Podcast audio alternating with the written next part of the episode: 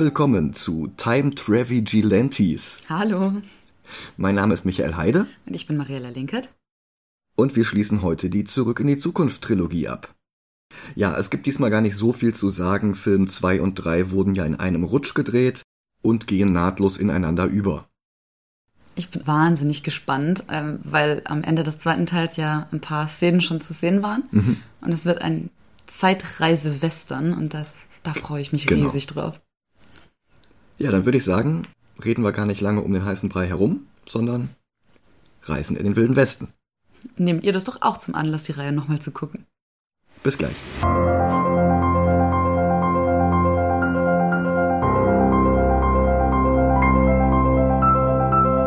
Und da sind wir wieder. Willkommen zurück. Das ist so ein großartiger, cleverer, liebevoller Abschluss für diese Trilogie. Anders hätte der gar nicht sein dürfen. Also hat mir auf jeden Fall genauso viel Spaß gemacht, wie ich es mir im Trailer erhofft hatte. Ja. Ähm, der Film beginnt mit einer Montage aus Universal-Logos im Laufe der Zeit, bevor er am Ende das damals ganz neue Logo zum 75. Jubiläum enthüllte. Passt natürlich auch gut zu einem Zeitreisefilm, nochmal solche alten Logos zu sehen. Das Logo war sogar so neu, dass das der erste Film überhaupt war, der das gezeigt ja, hat. Genau. Und wie gesagt, einfach passend.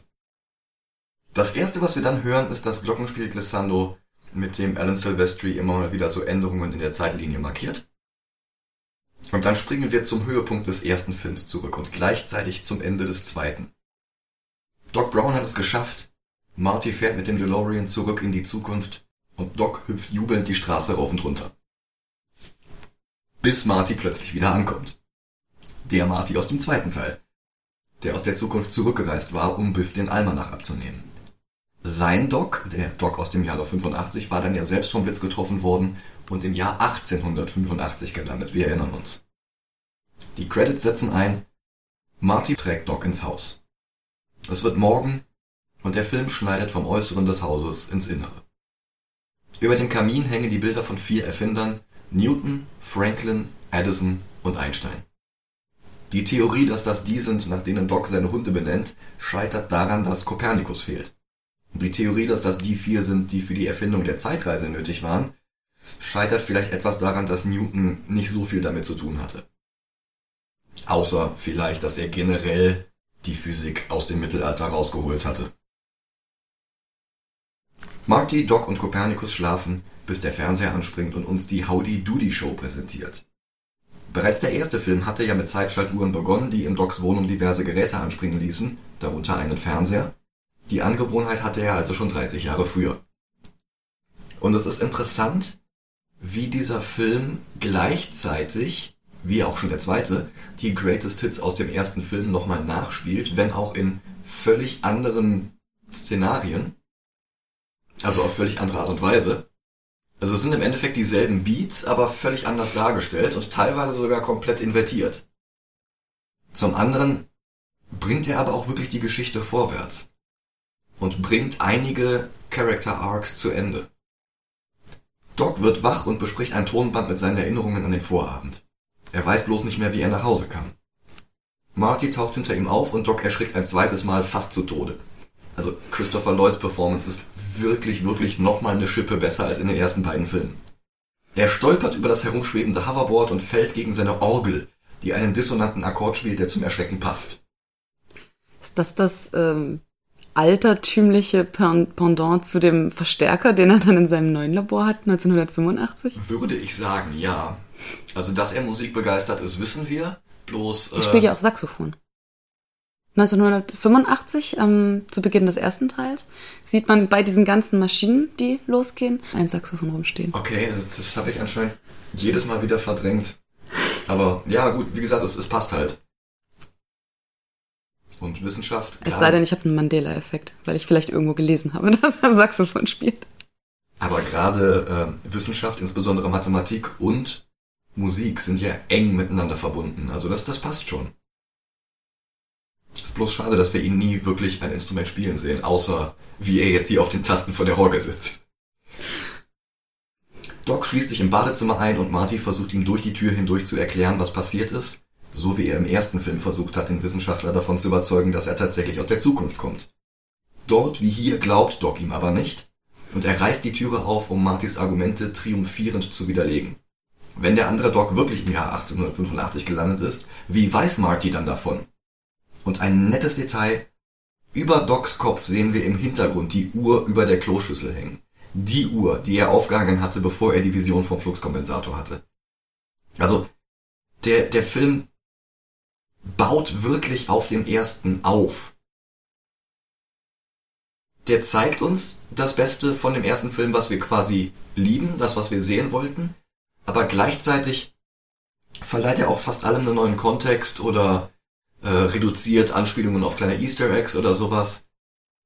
Ja, und wie immer ist das Setup-Payoff-Game wirklich absolut unvergleichlich. Er liest den Brief, den er selber irgendwann mal schreiben wird, und dieser Brief überzeugt ihn dann. Er den er selber irgendwann mal geschrieben haben wird. Den er bereits geschrieben hat, aber nur aus Martys Perspektive. Also, es ist, es ist lustig. Auch aus seiner. Auch 1955 ist 1885 in der Vergangenheit. Ja, das ist richtig. Aber halt nicht. Das ist eine spätere also, Version seiner selbst. Ja. Also, es, es ist wirklich faszinierend, weil der Film mit solchen Sachen spielt. Er liest den Brief und der überzeugt ihn dann, er wird also seinen Lebensabend als Hufschmied im Wilden Westen verbringen. Doc ist begeistert. Der DeLorean steht in der stillgelegten Delgado-Mine neben dem Friedhof. Er muss repariert werden mit Ersatzteilen, die erst 1947 erhältlich sind. 1955 kein Problem mehr, aber 1885 ging's halt nicht. Doc soll den Wagen wieder instand setzen, fliegen wird allerdings nicht mehr. Und wie Doc darauf reagiert, was, der ist mal geflogen? Ja, ja klar, sie haben ihn in der Zukunft in einer Hover-Umrüstung äh, umbauen lassen. Hervorragend. Das ist wirklich ein Doc, der das alles noch vor sich hat.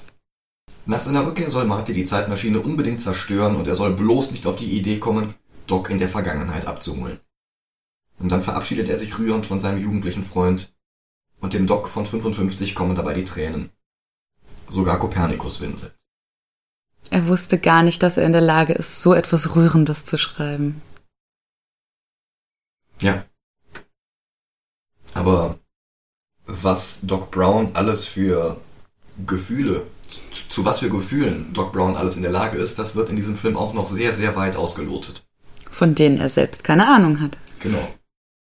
Dann ist Docs Wille, sich der Herausforderung einer Zeitmaschinenreparatur zu stellen, dann doch stärker als Melancholie. Beherzt sprengt er den Eingang zur Mine. Die Erkundung, bei der alle drei, inklusive dem Hund, Helme mit Grubenlampen tragen, erinnert ihn an seine Jugend, in der er Jules Verne gelesen hat. Scheinbar einfach nur ein nettes Detail, aber natürlich schon wieder Setup für später. Sie finden dann eine Wand mit Docs Initialen drauf, wie in Reise zum Mittelpunkt der Erde. Dahinter ist ein kleiner Raum, gerade groß genug für den DeLorean. Sie holen ihn raus und begutachten ihn, die Reifen haben die 70 Jahre nicht überlebt und Doc und Marty stellen fest, dass Bauteile aus Japan 1985 einen sehr viel besseren Ruf haben werden als in 1955. Und wir wissen ja, 2015 wird Marty ja sogar einen japanischen Chef haben. Ja.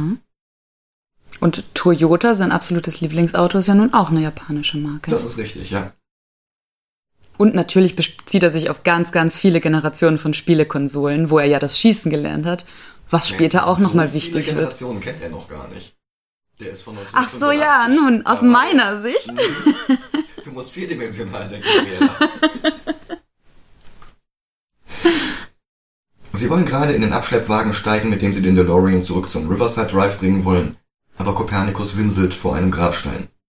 Dem Grabstein von Emmett Brown. Kann der Hund lesen?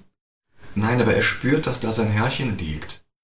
Es würde mich ehrlich gesagt auch nicht wundern, wenn Dr. Brown es irgendwie geschafft hätte, seinem Hund das Lesen beizubringen. Ja, stimmt.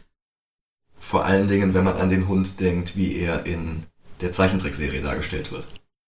Oh mein Gott, ist das süß. ja. Oh.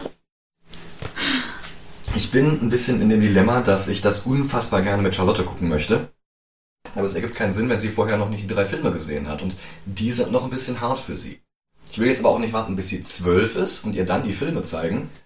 Und dann kann sie mit der Serie nicht mehr so viel anfangen. Also, wir werden sehen. Du musst vierdimensional denken.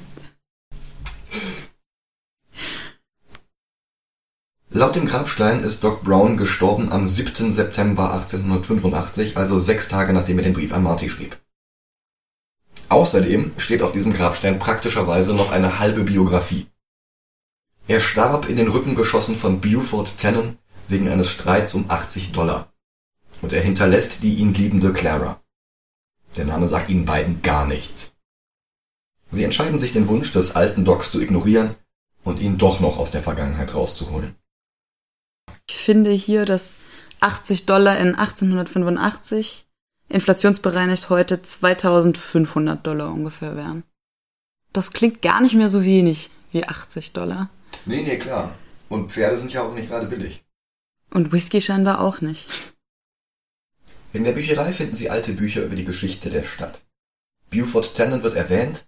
Wir hatten ihn bereits in der alternativen Version von 1985 gesehen, am Eingang des Biff Tannen Museums, als Teil der Biografie von Biff Tannen. Und auch Martys Vorfahren sind hier verewigt mit einem Foto.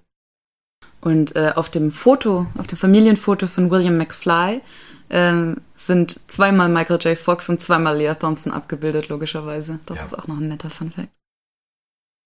Und noch ein historisches Dokument fällt Ihnen in die Hände. Ein Foto von Doc Brown, 1885, neben der damals brandneuen Rathausuhr. Im Pohatchie Autokino planen sie Martys Reise in die Vergangenheit. Das und Martys Ankunft ist die einzige Szene, die nicht in Kalifornien gedreht wurde, sondern in Utah. Doc hat den Wagen instand gesetzt mit Weißwandreifen und einer abenteuerlichen Konstruktion auf der Motorhaube. Und er hat authentische Westernkleidung für Marty besorgt, oder zumindest das, was er dafür hält. Denn er kennt ja nur die Filme aus den 50ern. In denen ein gewisser Clint Eastwood äh, noch keine Rolle spielte. Im Hintergrund äh, in dem Film hängt ein Filmplakat von Revenge of the Creature von 1955. Das ist aber kein Western. Nee, ist eine Fortsetzung von die äh, Creature from the Black Lagoon. Sein erster Western war im August 55 in Lawman, auch bekannt als Star in the Dust. Also gerade eben frisch, hm. aber er hatte sich noch nicht den Namen gemacht. Und ich glaube, den wirklichen Durchbruch hatte er dann noch erst 64 mit Fistful of Dollars. Ich glaube, in der Szene gibt es sogar einen Dialog, wo Marty irgendwie sowas sagt wie Clint Eastwood und Doc Brown sagt, wer? Ja. Irgendwie sowas ist da. Ja, ja, es ist so ein, ich glaube, ich glaube, Doc Brown sagt gar nichts oder guckt nur komisch und Marty beantwortet sich schon selber, ach, den kennst du natürlich nicht. Irgendwie sowas, ja. Mhm. Naja, das, was er Marty gibt, ist ein entsetzlicher Albtraum in rosa und blauen Pastelltönen der so aussieht, als hätte ihn sich Bully Herbig ausgedacht. Ja, aber da ist ein sehr nettes Detail, nämlich kleine Atommodelle aufgestickt, passend zum DeLorean. 1.21 Gigawatt. Marty soll auf das Bild der berittenen Pohatchie fahren, nachdem das Autokino benannt wurde, und er wundert sich, dann fährt er ja doch direkt durch die Wand, aber Doc weist ihn an, vierdimensional zu denken. Wenn er 1885 ankommt, wird das Autokino noch gar nicht gebaut sein. Marty fährt also los, der Fluxkompensator springt an und statt mit einem Bild von Dutzenden von Pohatchie wird er jetzt konfrontiert mit Dutzenden Pohatchie, die vor der Kavallerie fliehen. Marty schafft es auszuweichen und den DeLorean wie von Doc geplant in einer Höhle zu verstecken. Allerdings wurde der Wagen von einem Pfeil getroffen und außerdem ist bei der Fahrt durch die Wüste die Benzinleitung beschädigt worden. Und dann ist auch noch die Höhle bewohnt von einem riesigen schwarzen Bären. Marty wirft dem Bären seine Stiefel entgegen und flieht. Er stolpert einen Abhang hinunter und stößt sich den Kopf an einem Holzzaun. Der Besitzer des Zauns findet ihn, Seamus McFly, der Urgroßvater von George. Der hätte von Crispin Glover gespielt werden sollen, wenn der sich nicht mit Bob Gale und Robert Zemeckis zerschritten hätte. Also hat Michael J. Fox die Rolle halt einfach selber übernommen. Darum spielt er auch mehrere Generationen in dem Foto vorhin. In dem Gästezimmer von Seamus kommt Marty dann zu sich und der Film wiederholt den Witz, dass Lea Thompson an seinem Bett sitzt und er sie für seine Mutter aus dem Jahre 1985 hält und alles für einen Traum. Als er dann überhört, er sei auf der guten alten McFly Farm, da schreckt er hoch. Und da ein ganz nettes Detail in seinem Verhalten. Er schaut als erstes unter seine Bettdecke, um zu schauen, ob er noch eine Hose trägt. Weil eine gewisse Lorraine da scheinbar für traumatische Erinnerungen gesorgt hat. Ja. Das ist nicht seine Mutter, sondern seine Ur-Urgroßmutter, aber eben auch gespielt von Leah Thompson. McFlys scheinen einfach einen Type zu haben. Das ist nämlich kein Anzeichen für Inzest in der Familie, wie von manchen Fans falsch interpretiert wurde. Das ist nicht die Urgroßmutter von Lorraine. Mir, mir ist gerade aufgefallen, äh, wir sehen seinen Vater nicht so häufig. Wahrscheinlich hat einfach die mütterliche Seite sehr starke Gene bei den McFlys. Aber die väterliche Seite sieht so aus wie Michael J. Fox. Und sein Sohn sieht später aus wie er und seine Tochter sieht später aus wie er. Also das geht auch nicht ganz auf. Ich, ich bleib einfach dabei, die haben einfach... Alle, ne, alle denselben Typ. Ja. Mhm.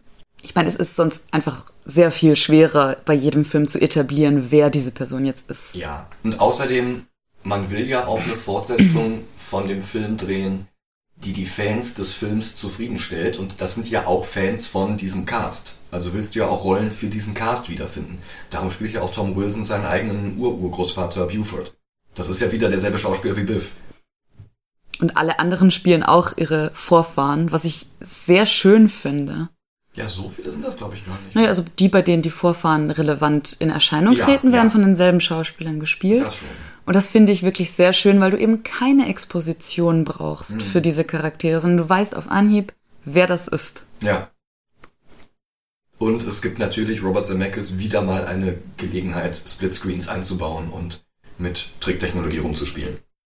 Seine Urahnin möchte wissen, wie er heißt, und er kann sich natürlich jetzt nicht als McFly vorstellen, also nennt er sich Clint Eastwood. Und er wird sehr gastfreundlich aufgenommen. Das Brunnenwasser hat allerdings mehr Erde als Wasser und der Kaninchenbraten ist voller Schrotkugeln. Marty fühlt sich gar nicht mal so wohl, aber die sind halt wirklich saufreundlich. Ich meine, ähm, die Lor nicht Lorraine, äh, Maggie, die Maggie, also seine Urgroßmutter, nimmt Seamus, seinen Ur-Urgroßvater, Ich glaube ja. Äh, zur Seite und fragt ihn, ob er nicht vielleicht einen Fluch über das Haus bringt. So merkwürdig, wie sich dieser junge Mann verhält. Ja. Und Seamus antwortet, irgendwas gibt mir das Gefühl, es ist wichtig, dass wir diesen jungen Mann unterstützen. Ich habe das Gefühl, es hat etwas mit unserer Zukunft zu tun. Ja, das sagt er ja auch später nochmal gegen Ende des Films. Marty ist wirklich voller Red Flags im Jahre 1885. Der hat keinerlei Schwielen an den Händen, weil er als 17-jähriger Highschool-Schüler natürlich noch nie wirklich hart gearbeitet hatte. Er hat noch alle seine Zähne und die sind sogar weiß. Das ist so. Er ist ohne Pferd, ohne Stiefel und ohne Hut mitten irgendwo ins Nirgendwo gelaufen. ja, die Stiefel hat er der Bär gefressen und er trägt immer noch seine Turnschuhe, die er 1955 anhatte. Er trägt keine Waffe, keine ordentliche Kleidung. Ja. Der Hut war im DeLorean geblieben, weil er zu hastig ausgestiegen ist. Aber seine Ur Urgroßeltern geben ihm einen neuen Hut. Und sie bringen ihn am nächsten Tag nach Hill Valley. Das ist 1885 noch größtenteils eine provisorische Sammlung von Holzhäusern. Marty sieht sich um, wie er es schon 1955 getan hatte. Und die Wildwest-Version der Stadt hat einige Easter Eggs. 1885 ist der Saloon an der Straßenecke Hill und Main Street. 1955 befindet sich dort dann Lou's Café. Und 1985 ein Aerobics Center. Und 2015 ist das das Café der 80er Jahre. Ja. Und es gibt äh, diesen Toyota-Händler, der 1985 Stedler Toyota war.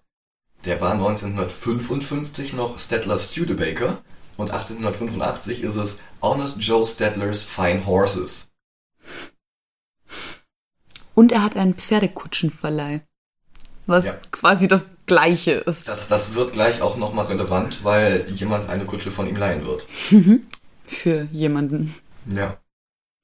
Da, wo ähm, Doc seine Schmiede hat, ist in der Zukunft wahrscheinlich die Texaco-Tankstelle. Wobei das ein bisschen unklar ist. Aber ich habe eine interessante Tabelle gefunden, wo drin steht, was alles äh, in den einzelnen Gebäuden in welchem Jahr ist. Der Herausgeber der Hill Valley Tageszeitung 1885 heißt M.R. Gale. Das ist ein Tribut an Bob, Gale. ja. Die McFly Farm soll übrigens auf dem Gelände stehen, das später die Twin Pines Ranch und dann noch später die Twin Pines bzw. Lone Pine Mall ist. Also wie gesagt, das ist wirklich alles sehr, sehr liebevoll und detailverliebt. Der Grabsteinsteinmetz präsentiert das Modell, das wir einige Minuten zuvor und gleichzeitig 70 Jahre später über Docs letzter Ruhestätte gesehen haben. Die Inschrift fehlt allerdings noch und auch das wird natürlich noch plotrelevant. Eine Kutsche kommt vorbei, Marty weicht aus und landet mit beiden Schuhen in Pferdemist. Also ich weiß echt nicht, was Hill Valley mit Pferdemist hat. Gerade die Familie Tennant kann da ein Lied von singen. Deswegen liegt ja auch ähm, die Ablehnung von Pferdemist irgendwann in der Familie. Ja. Marty betritt den Saloon, der eines Tages mal Lou's Diner werden wird. Goldie Wilson arbeitet noch nicht hier, um den Boden zu putzen und dementsprechend dreckig und staubig ist hier alles noch. Mit seinem Outfit und Seamus irischem Hut ist er sofort das Gespött der Stadt. Nach Pepsi Free fragt er diesmal gar nicht erst, sondern nach einem Glas Wasser und schon wieder wird er ausgelacht. Der Barkeeper gibt ihm stattdessen Whisky, der die Theke verätzt. Buford Tannen betritt den Saloon. Das ist genauso wie die Szene mit Biff im Jahre 55. Und wie seine Nachkommen Biff und Griff hat auch er ein dreiköpfiges Gefolge aus Ja-Sagern dabei. Marty macht den Fehler, Buford mit dem Spitznamen anzureden, den er aus dem Eingang von Biffs Casino gelernt hat. Mad Dog Tannen. Das macht Mad Dog aber wütend, also mad. Und er schießt auf Martys Turnschuhe. Tanz für mich! Marty legt einen Moonwalk hin, der damit endet, dass er auf eine lose Diele springt, deren anderes Ende springt hoch und katapultiert den Kautabak-Spucknapf, der dort stand, genau über Bufords Jacke. Ursprünglich sollte das gar nicht so sein. Also ursprünglich war gedacht, dass hier Buford den Pferdemist von Martys Stiefeln abbekommt. Dann hat man aber beschlossen, dass das zu harmlos ist, weil Cowboys es eigentlich gewohnt sein sollten, Pferdemist abzubekommen. Und da, deswegen wurde daraus der Kautabak-Spucknapf. Aber Spoiler, er wird noch Pferdemist abbekommen und nicht gerade wenig. Jetzt lässt es ihm endgültig den Geduldsfaden reißen und er zieht Martin mit einem Strick hinter seinem Pferd her und reitet zum Gerichtsgebäude. Das ist noch im Bau und die Uhr ist oben noch gar nicht eingebaut. Zeit ist einzuweihen, indem sie Marty dort aufknüpfen. Und das machen sie auch. Marty wird die Luft abgeschnürt und beim Dreh muss das wohl wirklich Komplikationen gegeben haben und Michael J. Fox hat später vermutet, dass diese Szene dazu geführt hat, dass sein Gehirn gerade lange genug keine Luft bekommen hatte, dass er Jahre später deswegen Parkinson bekam. Dann ertönt plötzlich ein Schuss und die Western-Ausgabe von Doc Brown erscheint auf der Bildfläche. Und jetzt wird erst klar, Doc Brown, das klingt gar nicht wie der Doktor, sondern das klingt halt wirklich wie Doc Holliday. Doc Brown. Das klingt halt wie ein Westernheld. Das stimmt. Er hat ein selbstgebasteltes Scharfschützenzielfernrohr. Und damit hat er jetzt das Seil durchgetrennt. Und er droht, Tannen die Flöhe vom Pelz zu schießen. Tannen wird immer wütender. Das Pferd, dem Doc zuletzt Hufe verpasst hatte, hat ihn abgeworfen, als er betrunken geritten ist. Das erinnert natürlich auch wieder an Biff und George McFly 1985. Dabei ging seine Whiskyflasche zu Bruch und daraufhin hat er das Pferd aus Wut erschossen und jetzt will er von Doc das Geld für das Pferd und für den Whisky. Das sind die 80 Dollar. Doc reagiert gelassen und bringt Marty erstmal heim in seine Schmiede. Der Bürgermeister taucht auf, um Doc darum zu bitten, die neue Lehrerin vom Bahnhof abzuholen, Clara Clayton. Clara. Aber sie wollen gar nicht so lange bleiben, um rauszufinden, was es mit der auf sich hat. Sie wollen direkt den DeLorean nehmen und zurück in die Zukunft reisen. Bloß gibt es ein Problem. Das Benzin, das Marty verloren hat, als ihm die Treibstoffleitung gerissen ist, das können sie nicht ersetzen. Tankstellen gibt es noch nicht. Der Versuch, den Sprit mit Schnaps zu ersetzen, bläst ihnen den halben Motor weg. Und ja, theoretisch könnten sie jetzt hier den Sprit aus dem DeLorean nehmen, der zu diesem Zeitpunkt in der Delgado-Mine darauf wartet, 70 Jahre später gefunden zu werden. Allerdings kennen wir Doc und wir kennen sein Beharren darauf, die Zeitlinie nicht zu gefährden. Wenn ihr versucht, dem Wagen das Benzin zu entnehmen, irgendwie dazu führt, dass Marty den Wagen 55 nicht mehr benutzen kann, um zu ihm zu reisen, dann haben wir schon wieder ein Paradox, das das Raumzeitkontinuum gefährdet. Und den anderen Wagen zu nehmen, kommt auch nicht in Frage, weil ja die Bauteile fehlen, die erst 47 erhältlich sein werden. Und ich weiß nicht, ob sie die Zeit haben, aus dem einen und dem anderen DeLorean zusammen ein funktionsfähiges Auto zu machen, mit dem sie dann in die Zukunft reisen, um dann dort die Bauteile zu holen, wieder zurückzureisen, um den Wagen in der Mine in den Zustand zu versetzen, den er 55 haben wird. Also nun, um es mit Martys Worten aus Teil 2 zu sagen, ich habe eine Zeitmaschine, ich habe alle Zeit der Welt. Ja, aber nicht, wenn das Raumzeitkontinuum zerstört wurde. Ja, Spielverderber. Die haben aber jetzt so oder so eine andere Idee. Sie könnten den Wagen ja einfach anschieben, um auf 88 Meilen pro Stunde zu kommen. Und in diesem Moment fährt im Hintergrund gerade eine Dampflok in den Bahnhof ein. Der Lokführer sagt, schneller als 55 Meilen hat er die Lok noch nie bekommen. 88, das steht außer Frage. Naja, es sei denn, man hat keine Wagen dranhängen, eine sehr, sehr lange, sehr gerade Strecke und ein Feuer im Ofen heißer als die Hölle. Dann könnte es gehen. Doc weiß eine Strecke dafür.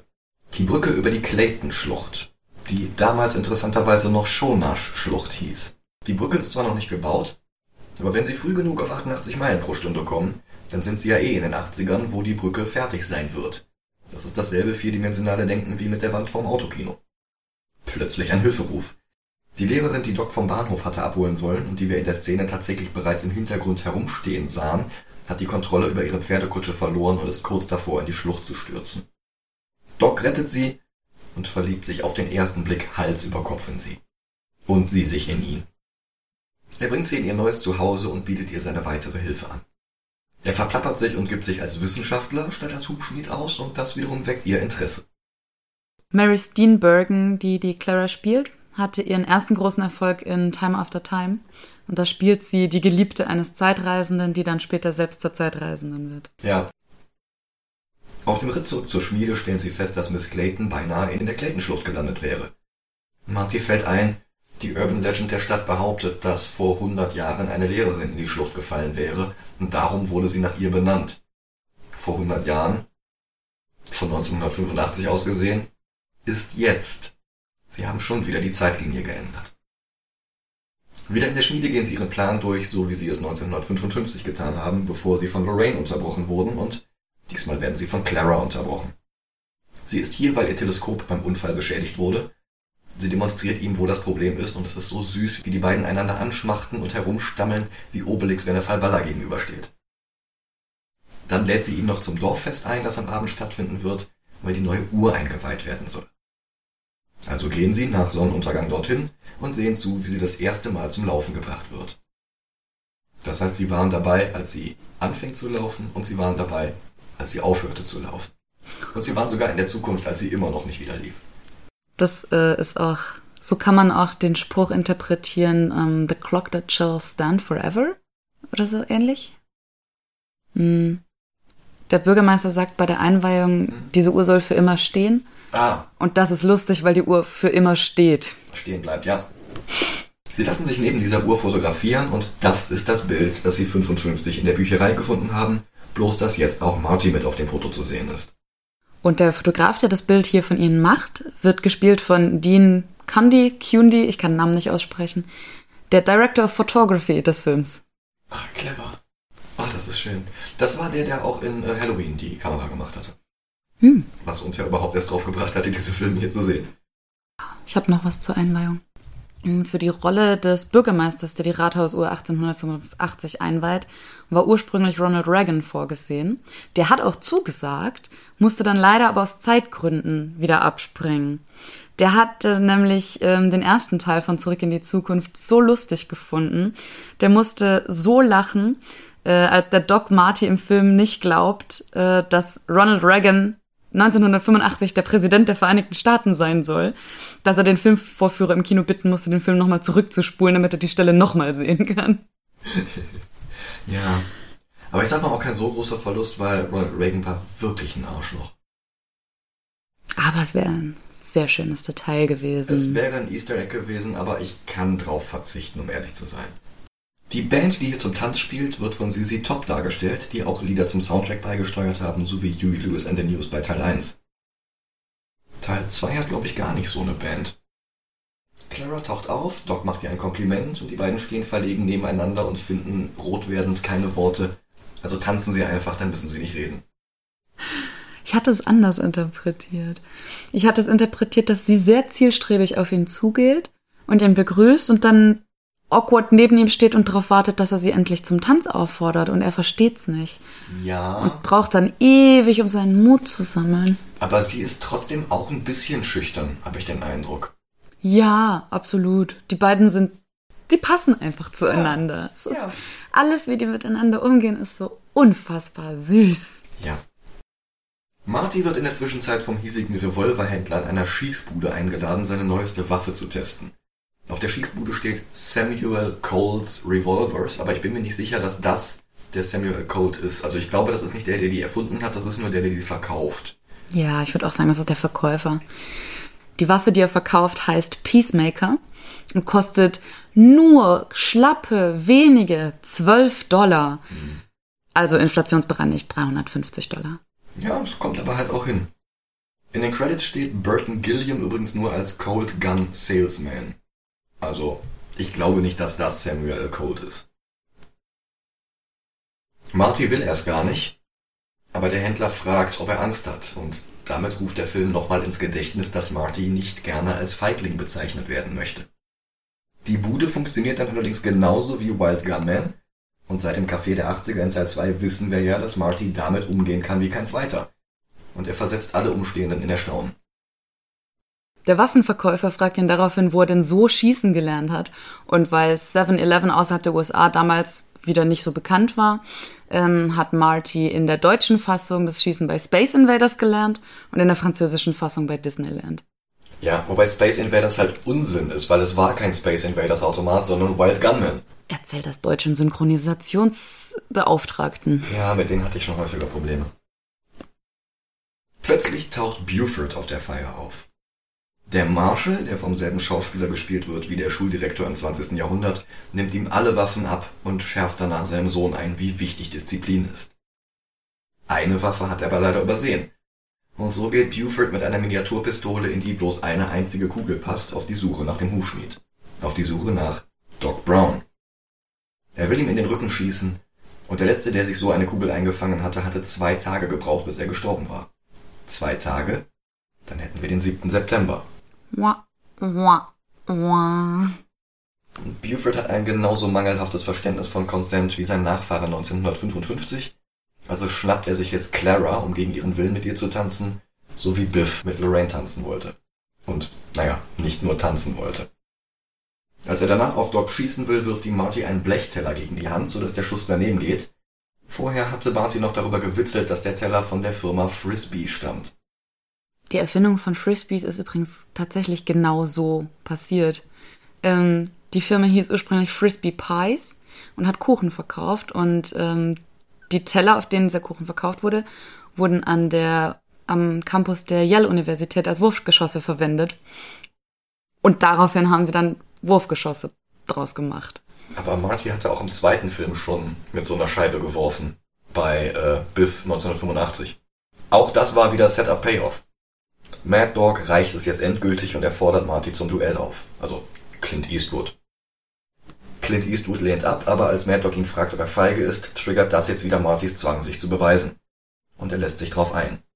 Er legt den Termin aber auch auf Montag 8 Uhr morgens fest, da wollen sie ja ohnehin schon abgereist sein. Aber der Dialog ist sehr, sehr cool, weil Marty schlägt erst 12 Uhr mittags vor, wie in dem Film, und Buford sagt, nein, 7 Uhr morgens. Ich erschieße meine Leute vor dem Frühstück. Und Marty sagt, 8 Uhr, ich erschieße meine nach dem Frühstück. Und nachdem wir ihn gerade an dieser Schießbude gesehen haben, könnte ich mir vorstellen, dass die Stadt ihm das sogar abnimmt. Doc hält das alles trotzdem für eine sehr schlechte Idee. Der Zug könnte ja Verspätung haben. Aber der Rest der Stadt überschüttet Marty jetzt mit Respekt. Der Revolverhändler schenkt Marty sogar einen Colt, damit alle erfahren, dass Mad Dog mit seiner Waffe getötet wurde. Sollte er das Duell nicht überleben, würde er den Colt aber wieder an sich nehmen. Das würde Martin bestimmt verstehen. Seamus redet ihm jetzt ins Gewissen, dass er sich nicht so leicht zum Kämpfen provozieren lassen sollte. Das war seinem Bruder auch so gegangen. Seinem Bruder Martin McFly, der eines Tages durch sein Bedürfnis nicht für einen Feigling gehalten zu werden ums Leben kam. Und das ist es, was Marty endlich überzeugt, dass er sich ändern muss. Wenn er nicht enden will, wie der Martin McFly, nachdem er ursprünglich benannt worden war, bevor er Lorraine 55 einen neuen Anlass für den Namen gab. Doc und Clara setzen ihr Date vor ihrer Haustür fort und bewundern den Sternenhimmel und verlieben sich immer weiter darüber, dass sie beide Jules Verne lieben. Und sie küssen sich, ohne von irgendwem unterbrochen zu werden.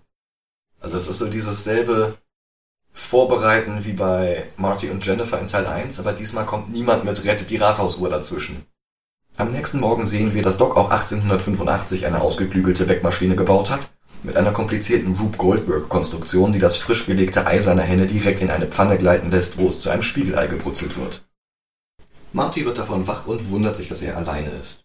Doc ist immer noch nicht nach seinem Date nach Hause gekommen. Marty sieht den Revolver auf dem Tisch liegen, posiert vor dem Spiegel und zitiert Taxi Driver und Dirty Harry. Dirty Harry, gespielt von Clint Eastwood. In der Stadt begrüßen ihn alle überschwänglich und der Bestatter bietet ihm einen neuen Anzug an. Dann nimmt er seine Maße. Marty sagt, nein, ich will doch keinen neuen Anzug und er sagt, ja, das ist aber für ihren Sarg. Mhm. Und da wird Marty zum ersten Mal bewusst, dass er eventuell morgen sterben könnte und betrachtet nochmal das Foto in seiner Tasche von einem Grabstein 1955. Genau. Und Doc, der gerade auf seinem Heimweg nach Hause kommt, kommt dazu und sie beide stellen fest, dass Docs Name nicht mehr auf dem Foto steht. Aber auch sonst keiner. Das Sterbedatum ist allerdings noch zu sehen. Die Todesursache auch. Ja. Irgendjemand wird am Montag erschossen werden. Schrödingers Grabstein. und Marty sagt, Great Scott. Und Doc sagt, Heavy. Und schöner hätte man nicht darstellen können, dass die beiden gerade ihre Rollen getauscht haben. Ja, generell, wo diese beiden Charaktere jetzt angekommen sind, was die beide für eine Reise hinter sich haben. Und wenn du überlegst, wie Doc Brown 55 noch auf Martys Heavy reagiert hatte mit Gibt es in der Zukunft Probleme mit dem Gravitationsfeld der Erde? Warum ist alles so schwer bei euch? Das ist halt echt wunderschön. Und es zeigt halt auch, was das für eine Freundschaft ist, was die für einen Einfluss aufeinander haben. Und dann verplappert sich beinahe Doc und verrät Marty etwas über dessen Zukunft. Er kann sich aber doch noch bremsen. Und er fasst einen Entschluss. Er will im 19. Jahrhundert bleiben.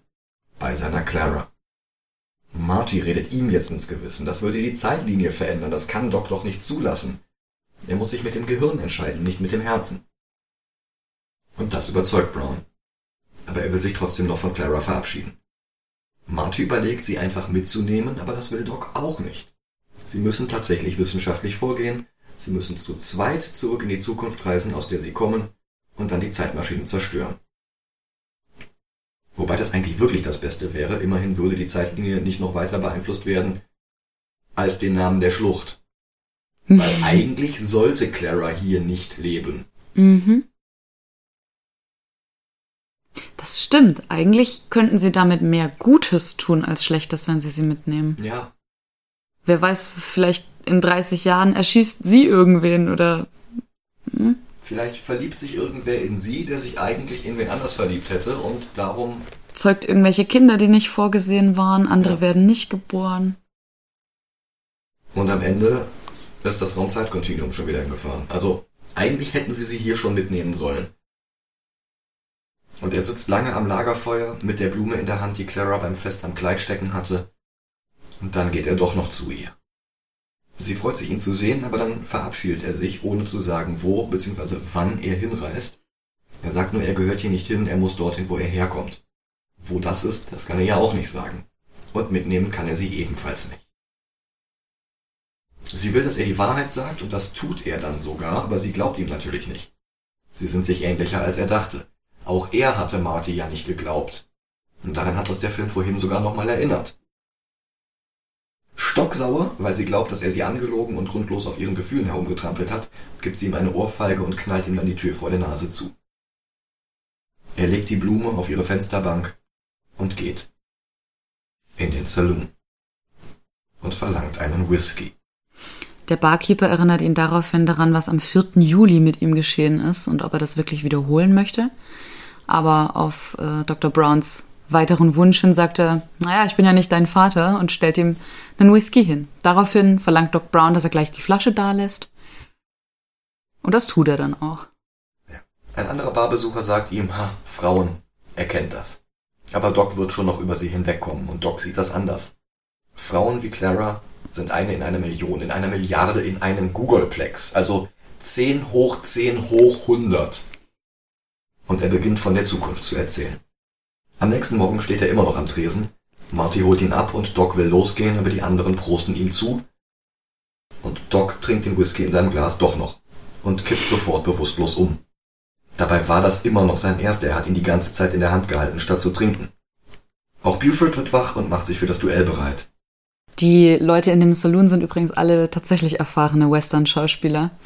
Das merkt man, finde ich, auch ein bisschen in den Szenen. Ja, die gehen da voll drin auf.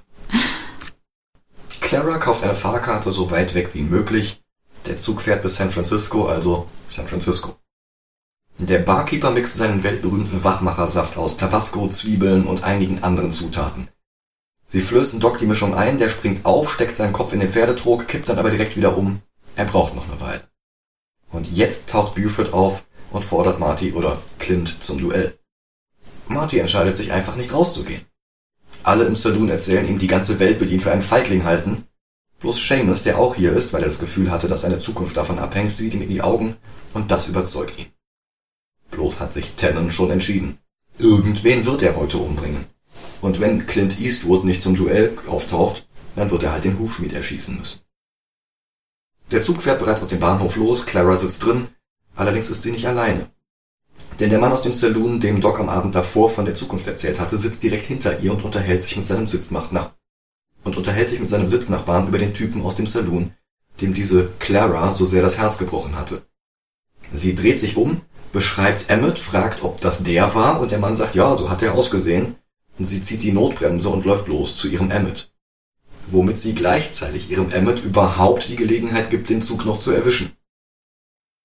Dann taucht Marty allerdings doch noch auf, beziehungsweise Clint, Clint Eastwood. Und auch sein Outfit hat sich im Verlauf des Films immer weiter an das von Clint Eastwood in The Good, The Bad and The Ugly angenähert. Ein Film, den Biff im alternativen 85 in seiner Badewanne gesehen hatte. Die Szene, in der er ein Stück von einem Herd unter seinem Poncho versteckt hatte als kugelsichere Weste. Setup. Payoff.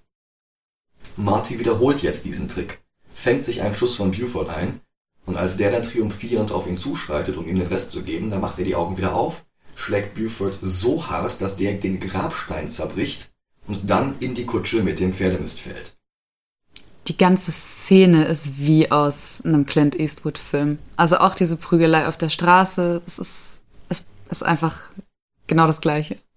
Und der Wagen mit Pferdemist, in den Buford fällt, ist von einem gewissen A. Jones. Wie der Wagen 55. Der ist von einem gewissen D. Jones. Ja, clever. Mhm. Dennis E. Jones ist übrigens der Manager von BTTF Unit Production und sein Sohn heißt Ar Arlen. Hm. Und der kaputte Grabstein beeinflusst jetzt das Foto, auf dem gar kein Grabstein mehr zu sehen ist, weil dieses Stück Land vom Friedhof anscheinend gar nicht genutzt wurde. Da steht jetzt also nicht einfach ein anderer Grabstein von irgendwem anders, aber. Egal.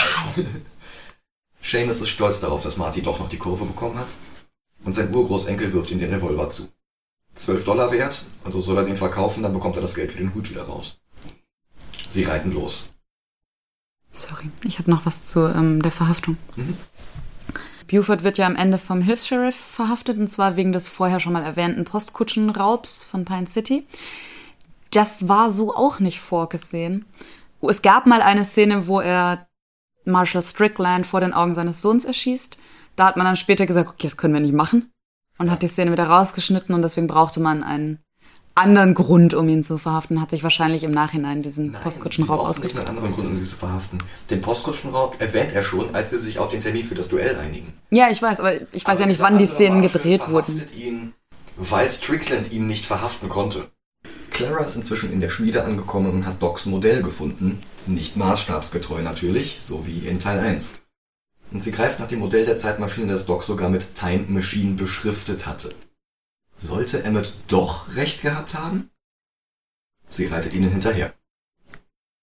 Doc und Marty haben inzwischen den fahrenden Zug erreicht, konnten aufspringen und hüpfen jetzt über die Dächer bis hin zur Lok. Dabei tragen sie T-Shirts als äh, Staubmasken, wie man die auch aus alten Western kennt. Und die Maske, die der Doc trägt, ist das T-Shirt mit den Lokomotiven, das er im zweiten Film anhat. Ja. Sie überwältigen den Lokführer. Is this a hold-up? No, it's a science experiment und sie zwingen ihn auszusteigen und die Wagen abzukoppeln, damit die Lok schnell genug fahren kann. Und die beiden Zugführer müssen sich auch denken, es sind die dümmsten Bahnräuber der Welt, die den Zug anhalten, zum Stehen zwingen und dann nicht wie üblich die Passagiere ausnehmen, sondern die Lok abkoppeln und dann auch noch auf einen Streckenabschnitt fahren, wo sie unmöglich weiterkommen, weil es keine Brücke gibt. Die sind, glaube ich, noch früh genug weg von der äh, Weiche entfernt Nee, sie stellen die Weiche ja extra um, Ah, um auf den Okay. Streckenabschnitt zu kommen. Ja. Mhm. Sie fahren ohne Ballast zum DeLorean, den sie bereits an der richtigen Stelle auf den Schienen platziert haben. Doc erklärt Marty die drei Presto-Logs, im Deutschen Super-Zündis, denn sie müssen ja das Feuer im Ofen der Lok so heiß wie möglich bekommen. Dann steigt Marty in den DeLorean, Doc startet die Lokomotive und dann erscheint Clara auf ihrem Pferd im Hintergrund und sie reitet dem Zug hinterher. Doc wirft die Super-Zündis in den Kessel, jeder einzelne wird die Lok und damit den DeLorean weiter beschleunigen. Und weil diese Szenen viel zu gefährlich gewesen wären, hat man sie rückwärts gedreht. Der DeLorean wird also in Wirklichkeit tatsächlich gezogen von der Lok, die rückwärts fährt. Weil wären sie vorwärts gefahren, dann hätte jederzeit irgendwie die Reifen von, von den Gleisen abkommen können, dann wäre die Lok über, den, über das Auto gerollt. Und um nicht das Leben ihrer Hauptdarsteller und oder Stuntpersonen zu gefährden, hat man es halt rückwärts gedreht. Ja, sehe ich ein. Als der erste Zündi losgeht, hat Clara gerade den Schlepptender an der Lok erreicht und hält sich daran fest und wird mitgerissen. Doc klettert an der Außenseite der Lokomotive zum DeLorean und hört sie nicht. Allerdings wird der Kessel auch immer heißer. Und wenn er zu heiß wird, wird er explodieren. Dann zieht Clara an der Pfeife des Zuges, um Doc auf sie aufmerksam zu machen, und er entscheidet, sie jetzt doch mit in die Zukunft zu nehmen. Allerdings muss dafür auch sie an der Lok entlang klettern, und das in ihrem schicken lila Kleid. Dieses schicke lila Kleid hat übrigens den ähm, Nachbearbeitungsmenschen furchtbare Probleme gemacht, weil es zu blau war. Und Für alles, was. Ganz genau. Das war bevor Greenscreen verwendet Ja. wurde. Verstehe. Hm. Der DeLorean beschleunigt immer weiter. 65 Meilen pro Stunde hat er schon erreicht und der dritte Zündi ist noch gar nicht losgegangen. 70 und Clara kommt Doc immer näher. Dann explodiert der Kessel der Lok und es reißt Clara von der Lok herunter. Sie hängt nur noch mit ihrem Kleid dran. Dramatischer hätten sie Docs Herumkraxeln an der Uhr nicht für den dritten Film adaptieren können.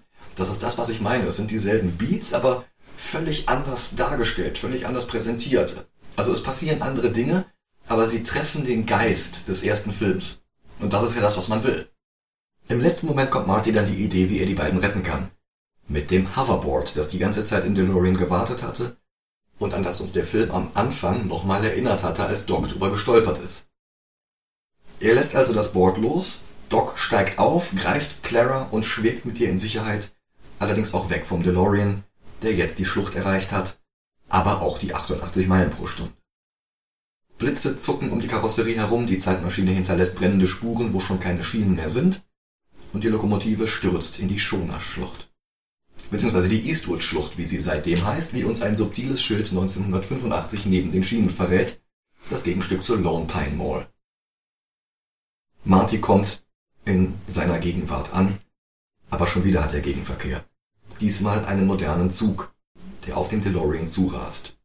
Und der ist leider auf den Schienen fest und kann da nicht abbiegen. Marty schafft es gerade noch auszusteigen, bevor der Wagen, wie von Doc gewünscht, zerstört wird. Und für diese Szene haben sie den DeLorean nicht nur angesägt, sondern zusätzlich auch noch mit Dynamit und Sand befüllt und dann in genau dem Moment gezündet, als der Zug dagegen fährt. Weil normalerweise würde ein Auto natürlich einfach zerquetscht und auf den Schienen vor dem Zug hergeschoben werden. Ja, aber das wäre nicht so spektakulär, ja. Marty läuft zurück nach Hause, wir sehen noch einmal den Rest seiner Familie. George McFly wird wieder von Jeffrey Wiseman ersetzt. Martys Bruder Dave sieht sich Martys Outfit an und sagt, wer willst du denn sein? Clint Eastwood? Ha, ha, ha. Marty sammelt Jennifer ein und sie fahren jetzt endlich mit ihrem Toyota los. Für eine kleine Spritztour, die sie zufällig nach Hilldale bringt, wo sie ja irgendwann mal wohnen werden. Jennifer überlegt, ob das alles nur ein Traum war, dass sie in die Zukunft gereist waren und dass Marty gefeuert wurde. Und Marty, was? Gefeuert? Aber in dem Moment taucht auch schon ein zweites Auto neben ihnen auf und darin sitzt Niels. Sein Kollege aus der Zukunft, dort wie hier gespielt von Flea von den Red Hot Chili Peppers. Sein Gegenstück zu Biff. Außerdem sitzen lauter mit Gangmitglieder von den Tennants mit im Auto. Vorne sitzt Christopher Win, Wine, ich kann den Namen nicht aussprechen, von Buford's Gang 1885. Hinten links J.J. Cohen, Skinhead aus Biff's Gang 1955 und hinten rechts Ricky Dean Logan, Data aus Griff's Gang 2015. Das ist also von allen drei Generationen Tennants ein Gangmitglied, was jetzt bei Needles im Auto sitzt. Das ist wirklich gut. Hm. Niels fordert Marty zu einem Rennen auf und wenn er nicht mitmacht, ist er eine feige Sau. Marty tut, als würde er sich darauf einlassen, aber die Lektion von Seamus hat gewirkt. Er rast nicht los, sondern setzt zurück. und rammt nicht den Rolls-Royce, der vor ihnen aus einer Seitenstraße kommt.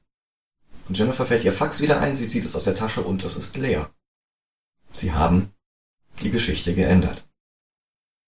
Marty zeigt ihr die Trümmer des DeLorean, als plötzlich ein dreifacher Überschallknall ertönt und eine zweite Zeitmaschine neben ihnen auftaucht, gebaut aus den Überresten der Dampflok. An Bord sind Doc, Clara und ihre beiden Söhne Jill und Vern. Doc schenkt Marty zum Abschied eine Kopie des Fotos von ihnen beiden neben der Rathausuhr. Marty fragt, ob Doc jetzt mit seiner Familie zurück in die Zukunft reisen will und Doc sagt nein, da war ich schon. Und Tragflächen fahren aus der Lok heraus, die Zeitmaschine hebt ab und fliegt auf die Kamera zu, so wie der DeLorean am Ende des ersten Films. Im Nachspann läuft sie sie top. Einen vierten Film, obwohl lange Zeit von den Fans gefordert, hat es nie gegeben. Es gab eine Attraktion in den Universal äh, Studios, bei der die Fahrgäste eine simulierte Zeitreise mit Auftritten von Christopher Lloyd und Tom Wilson mitmachen durften, bis die Attraktion geschlossen und durch die Simpsons ersetzt wurde. Außerdem gab es eine Zeichentrickserie und ein Spiel von Telltale Games, für das sogar Lloyd und Fox nochmal Rollen übernahmen. Bob Gale war bei all diesen Sachen involviert und er schrieb auch die Comics, die bei IDW herauskamen. Sonst wird aber nichts mehr kommen, solange Gale und Zemeckis leben. Ohne Michael J. Fox wäre das sowieso nichts, was ich sehen wollen würde. Und in seinem Zustand kann er sowas einfach nicht mehr drehen. Muss er aber auch nicht. Die Trilogie ist perfekt, wie sie ist. Das ist meine Lieblingsfilmtrilogie aller Zeiten. Und ein vierter Film könnte niemals die Erwartungen erfüllen, die wir daran aufbauen würden. Also sollen sie es auch lieber lassen. Kurz noch eine Sache zu dem Crash mit dem modernen Zug. Ja. Die Überreste des Mr. Fusion, die da rumliegen. Die hat Bob Gale zu einer Schreibtischlampe umbauen lassen. Die steht jetzt auf seinem Schreibtisch bei den Universal Studios. Oh, das ist schön. Ja, äh, sollen wir die Filme ranken? Gern. Ich meine, ähm, bisher haben wir drei gesehen, wenn ich mich nicht irre. Zurück in die Zukunft eins, zwei und drei. Genau. Und ich würde fast auch sagen, das ist die Reihenfolge, in der ich sie ranken würde. Wobei ich mich vielleicht auf 1, 3, 2 einlassen Ja. würde. Ich finde bloß einfach 2 ist so ein schönes Sequel und so eine schöne Fortsetzung. Ja, und eins ist der originellste Film und drei ist der beste Abschluss. also ich sehe sie tatsächlich eher in der Reihenfolge 1, 3, 2, weil eins natürlich ein absoluter Überraschungserfolg war. Damit haben die ja selber nicht gerechnet. Ähm, weil es so originell war und so viel Spaß gemacht hat. Und drei, weil er alles, was eins richtig gemacht hat, nochmal genauso, aber komplett anders Ja, das hatte umsetzt. 2 ja auch. Ja, aber bei zwei hatte ich, also bei drei hatte ich mehr Spaß als bei zwei. Okay. Das mag daran liegen, dass in zwei sehr viel logisch erklärt wurde, worauf man achten muss und welche Regeln diese Welt hat. Das, ich glaube, drei hätte ohne zwei so nicht funktioniert, aber mehr Spaß hat mir der dritte gemacht. Okay. Okay. Wir können gerne sagen eins, zwei, drei, weil zwei halt die ganzen Regeln erklärt und eigentlich der wichtigste Film in der Reihe ist. Ja. Also bei mir war 2 aber auch lange Zeit der weiße Wal. Ich durfte ihn im Kino nicht sehen. Dann lief er im Fernsehen, als ich aber leider im Internat war und dann des deswegen nicht gucken konnte. Dann ähm, wurde er im Internat geguckt, aber ich habe nichts davon mitbekommen. Das heißt, die haben den ohne mich gesehen. Oh nein! Dann lief er wieder im Fernsehen, aber ich hatte keinen Videorekorder und das hat Jahre gedauert, bis ich diesen Film dann irgendwann gesehen hatte und er war wirklich so, wie ich es gewollt hatte, wenn nicht sogar noch besser. Deshalb ist er bei mir halt nochmal so ein extra Punkt. Aber den dritten habe ich, wie gesagt, dann auch im Kino gesehen. Also mittlerweile habe ich alle im Kino gesehen, weil die ja später nochmal neu aufgeführt wurden, aber der dritte damals im Kino, der war halt auch sehr, sehr cool. Also ich habe echt geheult ohne Ende. Ab dem Moment, wo er in der Gegenwart ankommt, die Zeitmaschine zerstört wird und man denkt, okay, er sieht seinen besten Freund nie mehr wieder, bis zu dem Moment, wo Doc ihm dann auch noch dieses Foto gibt und ah, Ja, also tatsächlich, bis die Eisenbahn aufgetaucht ist, dachte ich auch, äh, das war's. Es ist jetzt vorbei. Doc Brown ist in der Vergangenheit. aber dass sie auftaucht, ist so gut Es- und so clever. Es ist ein bisschen inkonsequent, weil Doc Brown ja explizit wollte, dass die Zeitmaschine zerstört wird, weil es zu gefährlich ist, durch die Zeit zu reisen, weil man so viel kaputt machen kann. Es ist inkonsequent, aber es ist so cool. Andererseits haben wir ja auch schon etabliert, dass er Clara nicht in der Vergangenheit lassen konnte. Ja. Und Und vor allem seine Kinder nicht. Also es ist schon sinnvoll, was sie dann in der Zeichentrickserie alles anstellen, wo sie dann auch extra nochmal einen neuen DeLorean bauen. Und in äh, dem Telltale-Spiel gibt's auch einen neuen DeLorean. Das ist nochmal eine ganz andere Geschichte.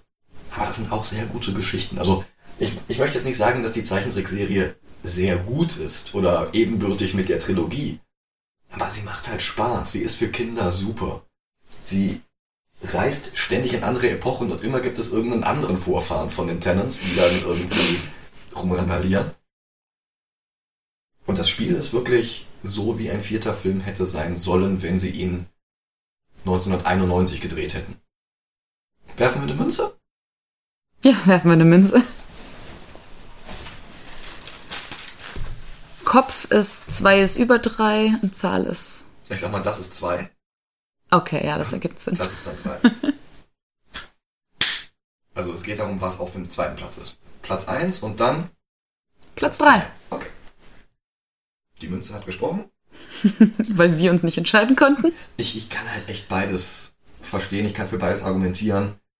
Ähm, ich habe halt noch mehr ideellen Wert beim zweiten Teil, aber objektiv kann man das auch so stehen lassen. Im Endeffekt sind 2 und 3 eh ein Film. Ja, dann bedanke ich mich fürs Zuhören. Alles klar. Vielen Dank für euch ans Zuhören und vielen Dank an dich, Micha, dass du mir diese Trilogie näher gebracht hast. Vielen Dank, dass du mit mir Folgen dazu aufgenommen hast. Das hat sehr großen Spaß gemacht. Ich habe selber noch was dabei gelernt über die Filme. Ich denke mal, als nächstes werden wir dann eher wieder irgendwas aus dem Slasher-Genre gucken. Aber es gäbe ja auch noch genug andere Zeitreisefilme, über die man sprechen könnte. Wenn uns die Slasher-Filme dann ausgehen, 2430. Ja. Du musst vierdimensional denken. Richtig. Alles klar, macht's gut. Bis dann.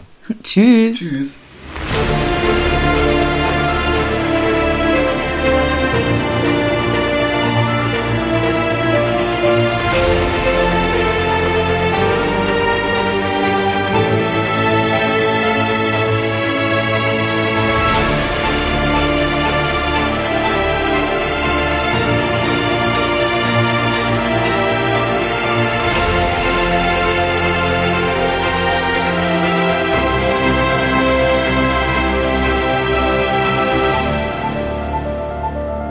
Sales Gunman fragt ihn daraufhin, ähm, Ganz jetzt mal. ja.